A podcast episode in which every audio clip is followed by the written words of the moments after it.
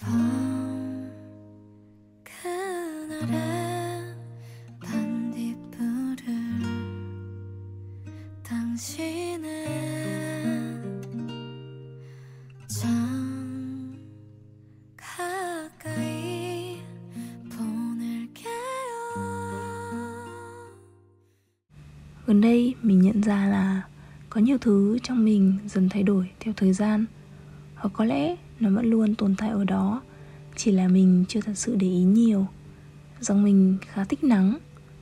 Trước đây có lẽ việc sinh ra và lớn lên ở Hà Nội luôn ngập nắng, Và chính sự nóng rát mỗi khi ra đường ấy đã khiến mình không thoải mái.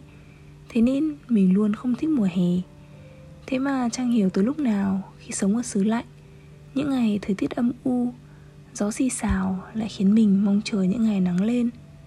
Vì mình vẫn hay thường nói Nắng lên, thế giới đổi màu. Mình có thêm nhiều năng lượng để bắt đầu ngày mới hơn. Mình tận hưởng những buổi picnic Hay đơn giản là nằm đọc sách Hoặc tắm chuyện trên bãi cỏ với bạn bè. Kỳ lạ nhở Những suy nghĩ tưởng chừng như khó có thể nảy mầm Trong trí óc của một cô gái chỉ mới đầu 20 Thế mà mình lại thích tìm kiếm sự bình yên như thế. Mình vốn ưa thích sự nhộn nhịp của phố xá đô thị.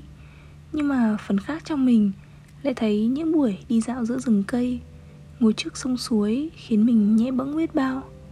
Khó có thể diễn tả bằng lời, Thứ nhẹ nhàng, ấm áp như nắng mai ấy. Thành phố mình ở hay mưa Lại có mùa lạnh kéo dài, Nên mình hay tranh thủ nắng lên để ra ngoài đi dạo một vòng, Nạp cho mình chút vitamin D tự nhiên. Nhịp sống ở đây chậm rãi hơn, mình cảm giác thế.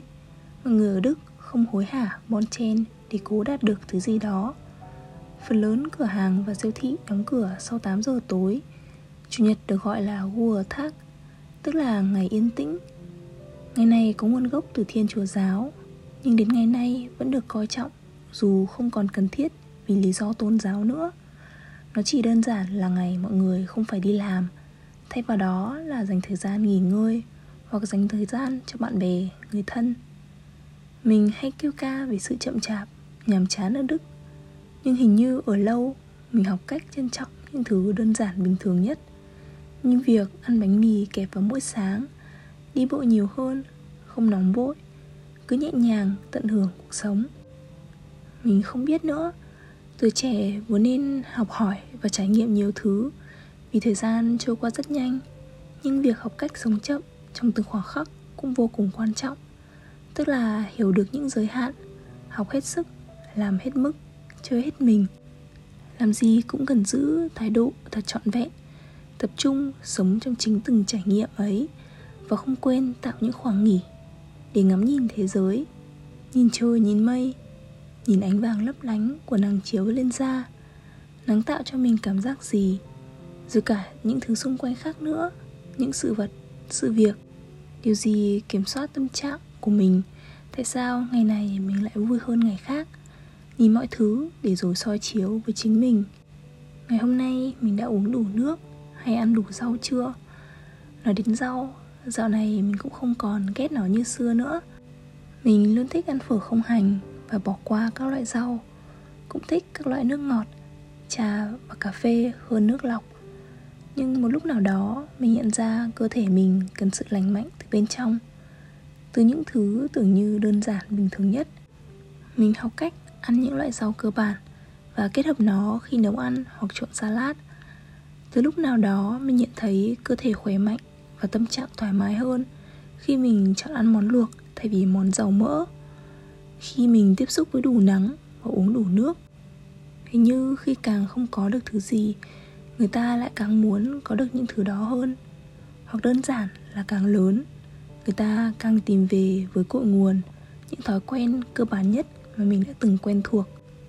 Ở đất nước xứ lạnh và công nghiệp hóa, khi mọi người tiêu thụ lượng lớn sản phẩm đóng chai và đồ ăn nhanh, mình lại nhớ những bữa cơm sau gia đình, những bát bún, bát phở, những cái nắng hè trói trang. Nắng với rau, mình chưa bao giờ nghĩ sẽ thích nó. Thế mà có ngày mình lại ngồi nói với nó. Chỉ là mấy hôm nay mình tự nhiên nghĩ cuộc sống sẽ nhẹ bẫng thế nào nếu mình sống chậm và đơn giản hơn. Tức là cầu tiến, chứ không cầu danh vọng. Chỉ cần mình cố gắng tốt lên qua từng ngày, và cùng lúc tận hưởng hài lòng với những thứ mình đang có. Vậy là đủ. Vì mình luôn cho rằng cuộc đời không phải là một cuộc đua, mà nó giống như một cái bể hình tròn. Chúng mình là những con cá đang bơi loanh quanh. Chả có cái gì gọi là đích đến cuối cùng cả. Đích đến sau cùng chỉ là một sự lựa chọn. Hôm nay bạn muốn làm gì? Đi đâu? Ăn gì? Ngày này qua ngày khác, nên mỗi ngày hãy chọn ít nhất một thứ là mình vui. Như vậy mới là sống. Vì sẽ chẳng có nghĩa lý gì nếu mình chỉ cứ mãi bơi lòng vòng mà chẳng có cho mình một lý do, một động lực để tiếp tục hành trình khám phá. Vậy thôi, mình là linh và đây là linh Things linh tinh. Cảm ơn mọi người đã lắng nghe. Chúc mọi người có một ngày thật vui và mình sẽ gặp lại mọi người trong những số lần sau nha. Bye bye. 那。